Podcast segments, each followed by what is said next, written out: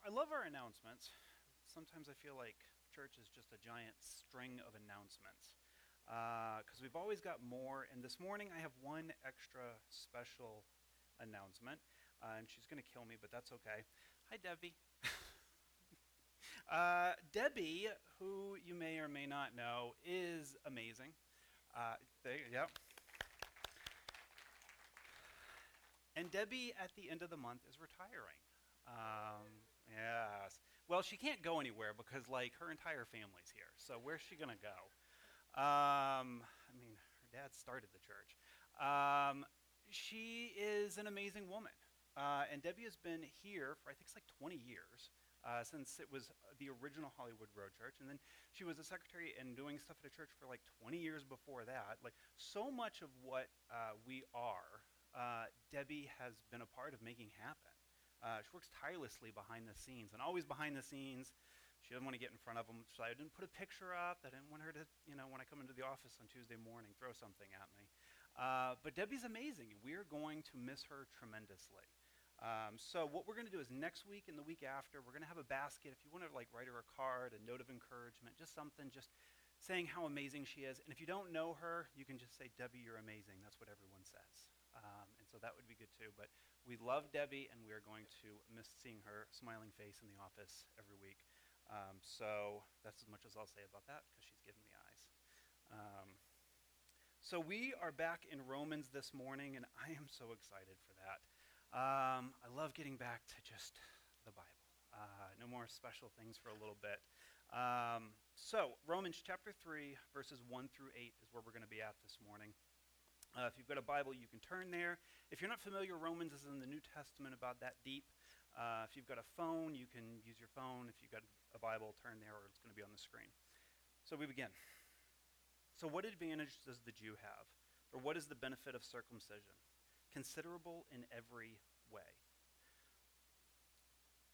First, they were entrusted with the words of God. What then? If some were unfaithful, were their unfaithfulness nullify God's faithfulness? Absolutely not. Let God be true, even though everyone is a liar, as it is written, that you may be justified in your words and triumph when you judge. But if our righteousness highlights God's, or if our unrighteousness highlights God's righteousness, what are we to say? I'm using a human argument. Is God unrighteous to inflict wrath? Absolutely not. Otherwise, how will God judge the world? But if by my lie God's truth abounds to his glory, why am I still being judged as a sinner? And why not, just as some people slanderously claim we say, let us do good that evil may come? Their condemnation is deserved. The word of the Lord. Um, so we're going we're gonna jump into this, but just in the very beginning, I want us to just address something real quick. Um, and it's, I, I want to make, I was talking to my wife, like, it's one of those things where I like, I feel like I need to say it, but I want to make sure everybody's really clear. I, no one in this church has said, or I believe would even say anything like this, but there's this rise of anti Semitism in, in, the country and in the world right now. And as we're reading through the book of Romans, we read this phrase, the Jews, quite often. And the reason I want to address this is because the things that we do here uh, on a Sunday morning, like most things in our life, live forever on the internet. And I just want to make sure that we all understand what we're saying when we use this phrase. Paul, who's writing this, was a Jewish man. He, he worshiped a Jewish God. He, he followed a Jewish Messiah, and he worshiped in Jewish ways. When Paul's talking about the Jews here, he's not being derogatory against a group of people. He was a Jewish person. But what he's trying to communicate is that in this one, it's actually it's, a, it's a highlighting a good thing. But usually, what he's trying to do is say, like the Jews, like you're no different than the Gentiles. Like we've all sinned, we've all fallen short. Judaism and Christianity were the same religion up until about AD 80, 85, somewhere right around in there. What happened at that point is the rabbis put this, uh, they've got a prayer that you would pray to go into the synagogue, and they added this line that Christians couldn't pray. And that began to separate the two religions. But traditionally, what we're reading when we talk about the Jews is not something derogatory against uh, a nationality or an ethnicity or a group of people. It's talking about very specific people in a very specific time in a very specific way. Paul was a Pharisee. So when Paul bashes the Pharisees, it's like if I, as a pastor, bash other pastors. I can do it. Like, that's, that's one of the job descriptions, is we get to talk bad about each other. Right? Like, if you, uh, I go to Walmart, which is why we talk bad about Walmart.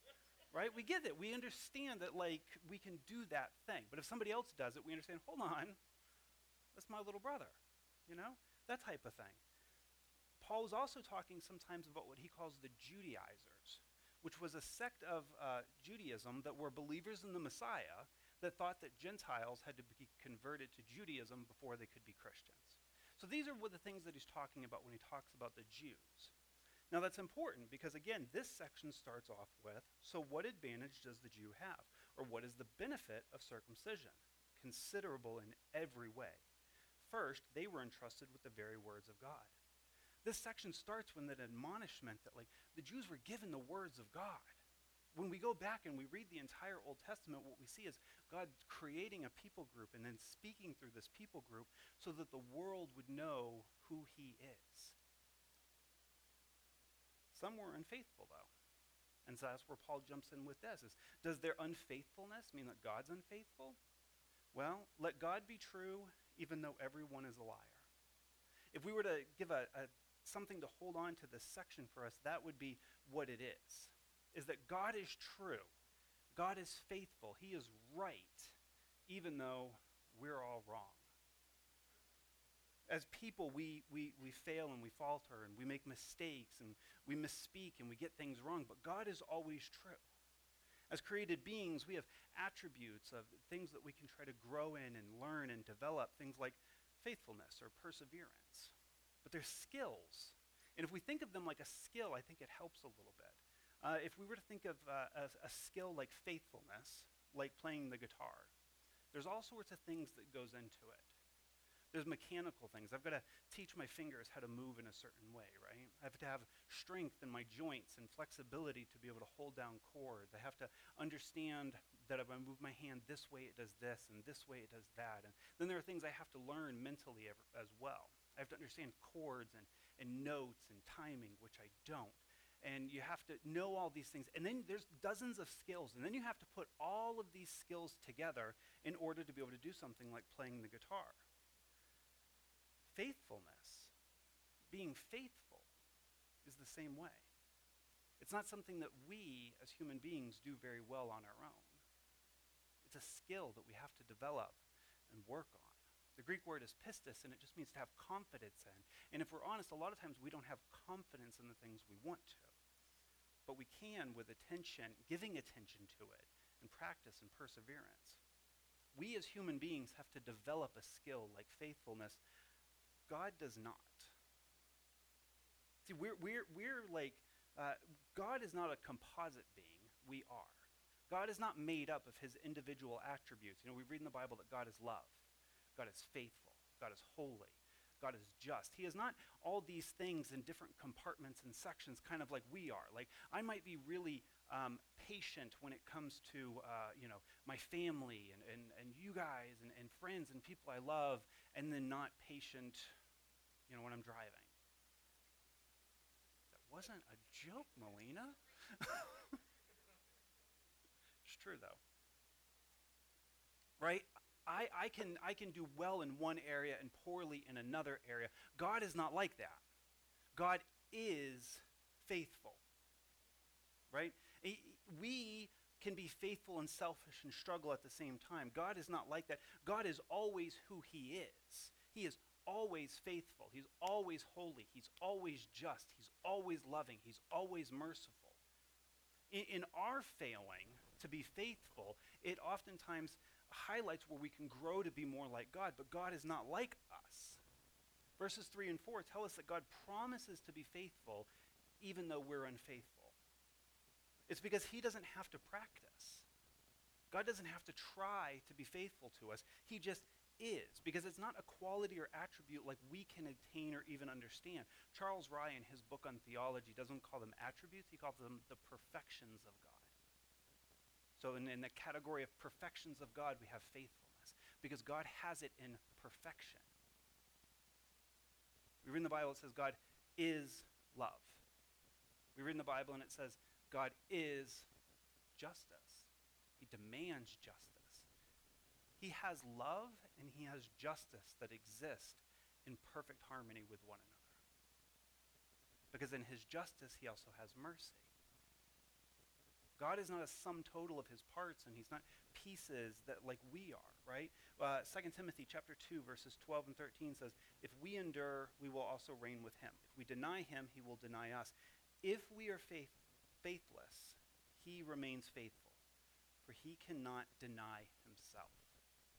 God is faithful. That, that is it. That is the end of the story when we're trying to talk about it. We, we can add different modifiers if we want, if it helps us, but it really what it comes down to is he is faithful, and it doesn't his faithfulness doesn't depend on us. Right? Just like with creation, God exists outside of it. He's not dependent on time, space, or matter. He enters into these things and he affects things that happen within these ecosystems, but he's not affected by them. He's not controlled by them. Just like our faithlessness doesn't defect his faithfulness. He's not restrained by any of that. John Stott says the one and only thing God cannot do because he will not is to deny himself or act contrary to himself. He will always remain faithful. We mess up, we make mistakes, we fall short. God remains faithful. And our inability to be faithful doesn't change his. This is, this is I'm hammering in on this a lot because it's, it's really important. And when we start to understand that He is faithful, we start to change. When we start to grasp what it means for God to be faithful, we start to change. We start to become different. We start to walk differently. The reason we dwell on our sin and in our past is because we forget that God is faithful. So we think that we've messed up and we belong to stay there. I'm in trouble. I've sinned. I've, I, have i I've, I've sinned against God. I've sinned against other people, whatever it might be. He just, he, he can't look at me anymore. No, he's faithful. You belong over here. The, the thing we do when we sin is we run and we hide, and God says, No, I'm faithful. Come back to me.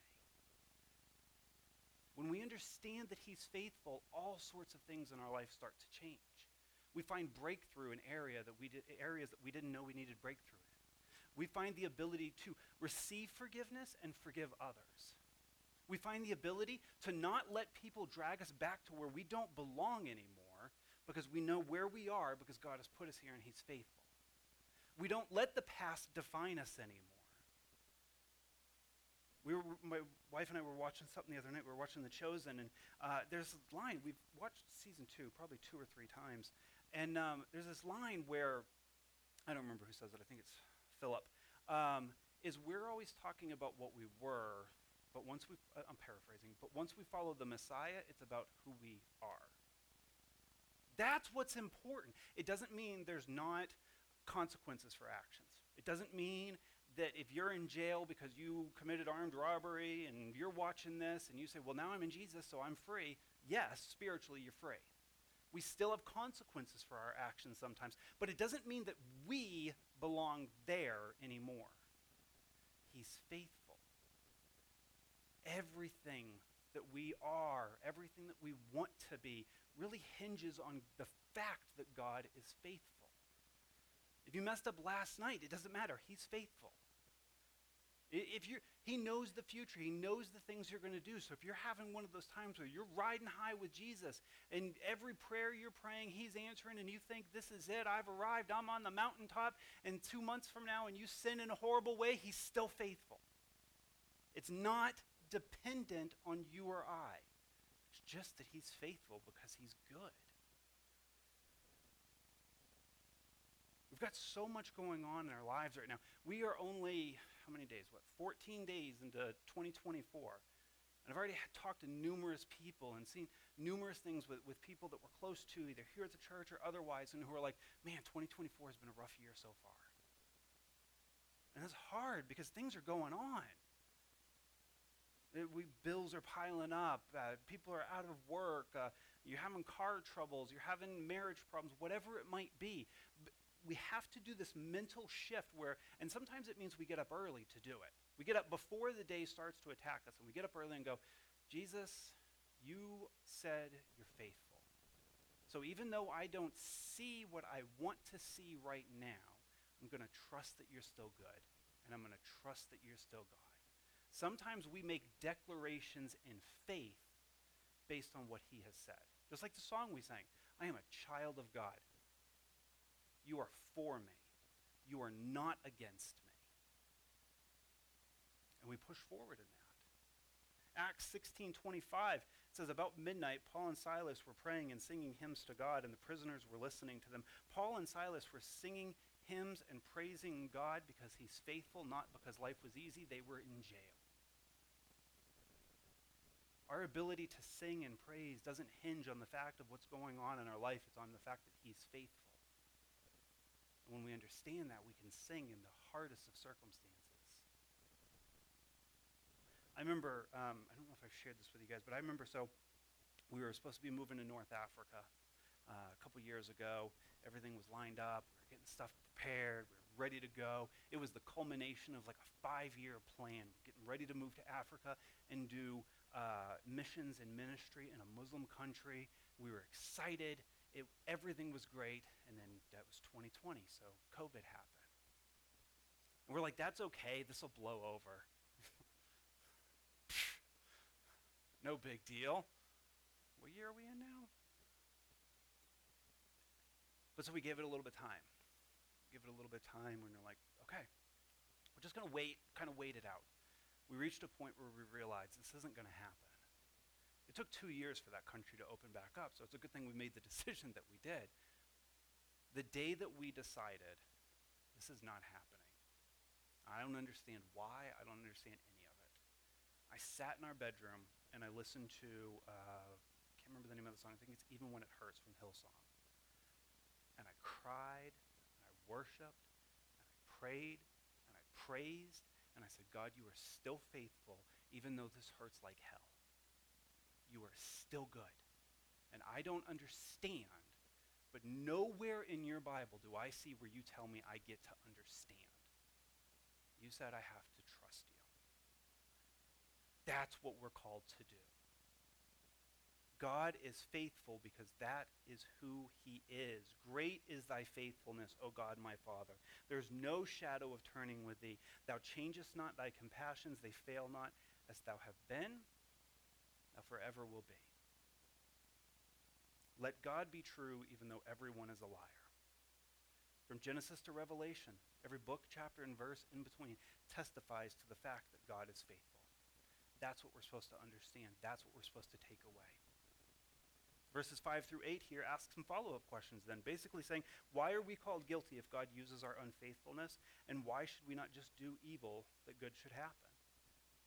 It's an old argument that's new as well. John of the Cross, a desert father, wrote and said, Human beings neither know how to rejoice properly or how to grieve properly, for they do not understand the distance between good and evil. If you don't have a relationship with God, if you don't understand Him, if you've never spent time in His Word and in prayer and asking for the Holy Spirit to come and enlighten you and instruct you and to teach you the things of God, then you figure, well, what's the difference? If I do good, God gets glory, and if I do bad, God gets glory, so might as well just do what I want, right? It doesn't work that way. God uses our failings, He uses our wickedness, He uses our, our sin and our shortcomings to demonstrate His faithfulness, and he, he uses our unfaithfulness to show that the fact that He is. But we should always be a people who are moving away from sin and towards God. We should always be a people who are not, again, remember we talked about this before, not running just away from something, but running from something and to Jesus. And when we do that, things change a little bit. John 15, 8, Jesus says, My Father is glorified by this, that you produce much fruit and prove to be my disciples. I'm going to repeat that. My Father is glorified by this, that you produce much fruit and prove to be my disciples. Now, the hard part is, is comparison. Comparison is a thief of joy. We all know this. Don't judge. Eh, this is just a little side note for us. Don't judge the fruit you're producing by the fruit someone else is producing. You don't know what kind of plant you are. Okay? Like, just raw fruits.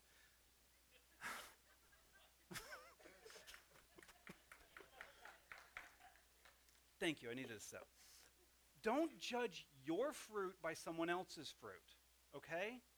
I, An apple tree, it's something like for the first three or four years that it, you plant an apple tree, it doesn't produce fruit. It doesn't mean that tree is bad, it means it's growing. You don't know what God's doing in someone else's life. If you want to judge whether or not you're bringing God to glory and producing much fruit, look back on your own life, pay attention to your own self, and see what God's been doing in your life. Don't worry about what God's doing in Michael's life. Michael produces the fruit, not this Michael, that Michael. He produces the fruit he does because of the things God has brought him through, because of the, the way God has watered the ground in his life. We don't compare our fruit to each other, we compare it to our own past and see what God is doing in us. But that should be the goal. We want to produce fruit for Jesus. We want to be faithful like he is faithful. And again, I go back to is an, it's an acquired and practiced skill. Faithfulness is a skill. It's something that we work on developing. It's something we cultivate. So how do we do it? I'm going to give us three simple ways that we, we work on cultivating the, the, the, the uh, faithfulness. First is we pray. Psalm 51:10 says, "God, create in me a clean heart and renew a steadfast spirit within me." If we want to be faithful, it starts with prayer. Starts with praying. It starts with uh, getting on our knees. It starts with humbling ourselves before God and saying, "God, you placed the seed of faithfulness within me." Galatians 5:22 and 23, but the fruit of the spirit is love, joy, peace, patience, kindness, goodness, faithfulness, gentleness and self-control. If you if you are a follower of the Messiah, if you claim Jesus as Lord, then he has placed the seed of faithfulness within you, and the first thing to do is pray. Jesus, you have put this seed of faithfulness within me. Help me. It's his seed. The fruit's going to be uh, produced because of what he's doing. So we pray and we submit. Number two is practice. We have the seed, we have the gift, and now we have to practice. We fail. We will. But then we get to pray and look back and see where we failed and then ask God to teach us the lesson we need to learn and why we did that. I was having, uh, I was meeting with somebody this week and I said, that's one of the things that I, I'm constantly trying to, trying, that's the key word there. Trying to do is when I fail, when I sin, when I fall down, when I when I make mistakes, is to look back and go, why did I do that? What happened? I get it. I did this thing, whatever this thing was. I got angry and, you know, taught a sailor a few new words. Why did I do it, though? Like, what happened to cause this chain of reactions that led me to that point. It's like 50 years of marriage. We have a couple of couples in our church that have been married for like 50 years. That didn't happen over the course of a week or two. It took 50 years to get there. There were mistakes, there were failures, there were faults, there were issues. But every day was looking back and going, hey, not every day, but you get what I'm saying, is looking back as a, as a, as a whole and going, this is where we want to be. So even though we make mistakes, we're still going to keep practicing. Here's something interesting. Um, I was reading the book of Job uh, the other morning, uh, or the other night, I don't know, the other day. Um, I'm reading the book of Job, and the Hebrew word amen, which, not amen, amen, which is translated faithful, is never in the book of Job. Like it doesn't talk about, it actually never describes Job as being faithful. But the whole book is actually about him being faithful. Faithful is not just a word, it's a lifestyle. And it's, it's something we develop and practice over time. And often, it's not seen until we're looking back in the rearview mirror. Again, just like the fruit, we're looking back at what happened and saying, hey, I'm producing so much more fruit than I was before. I'm being so much more faithful now than I was before. Constant steps that we put in front of us. And number three is seek opportunities. In the movie uh, Evan Almighty, uh, God, aka Morgan Freeman, asks Joan Baxter if someone prays for patience, you think God gives them patience, or does he give them opportunities to be patient? Number one, don't ever pray for patience. You are on your own if you pray for that one. God might give you children. no offense, Lexi. You're not mine, but. Um, if we want to be faithful, what we have to have is actually opportunities to practice faithfulness. Temptation, exhaustion, weakness, trials, tribulation, these things are all opportunities to practice faithfulness. What would happen if we started looking at, at the things that come against us as opportunities to practice faithfulness? And then when we fail, we get to look back on it and say, okay, I see why I failed that test. Lord, I think I'm ready for another one. I meet with people fairly re- uh, regularly, and uh, one of the things I hear from people a lot, uh, especially over the, the course of my ministry, is people coming to me and saying, I want to be in ministry. And my question, first question is always the same What are you doing now? Being in ministry, if that's something that you desire, is just like being faithful. Okay, then be faithful. It's really that simple. I, I want to be faithful to my spouse. Then, then be faithful to your spouse. It's not like I can give you a pill. Just do it. The things that we want to do, the faithfulness that we want, it comes from the opportunities to practice that thing. So when we go out, when we're interacting with people, when, when we're having a bad day, it's an opportunity to practice faithfulness. And because God is faithful, even when we get it wrong, he's still good. He doesn't cast us aside because we messed it up. He goes, That's okay. I knew you were going to mess up. He's already there. He sees the totality of the picture. Our mistakes and our successes don't surprise him. God is faithful.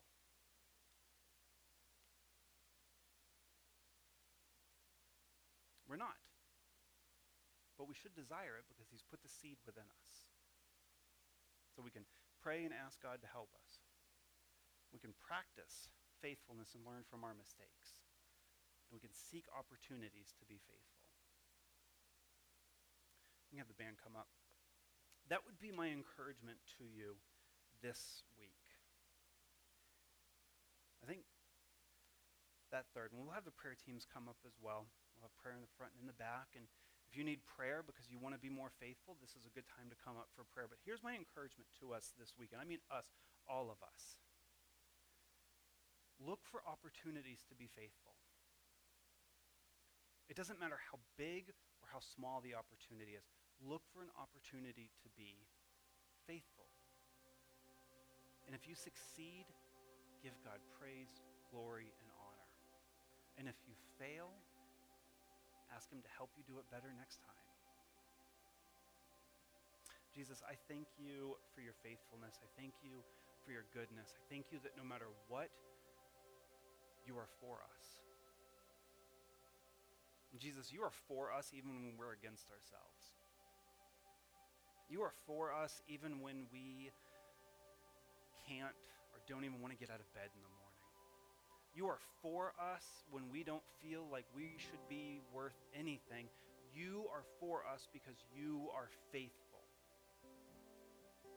Jesus, you have proved, even though you don't have to, you have proved your faithfulness over and over again. So, Lord, I just pray and ask that we have opportunities to be faithful like you this week. Give us the strength to succeed. We want to succeed. We want to do well. We want to be a people marked by faithfulness. But if we mess up, remind us that you're still faithful. Jesus, we bless your holy name. Pray that we see you more in our lives and that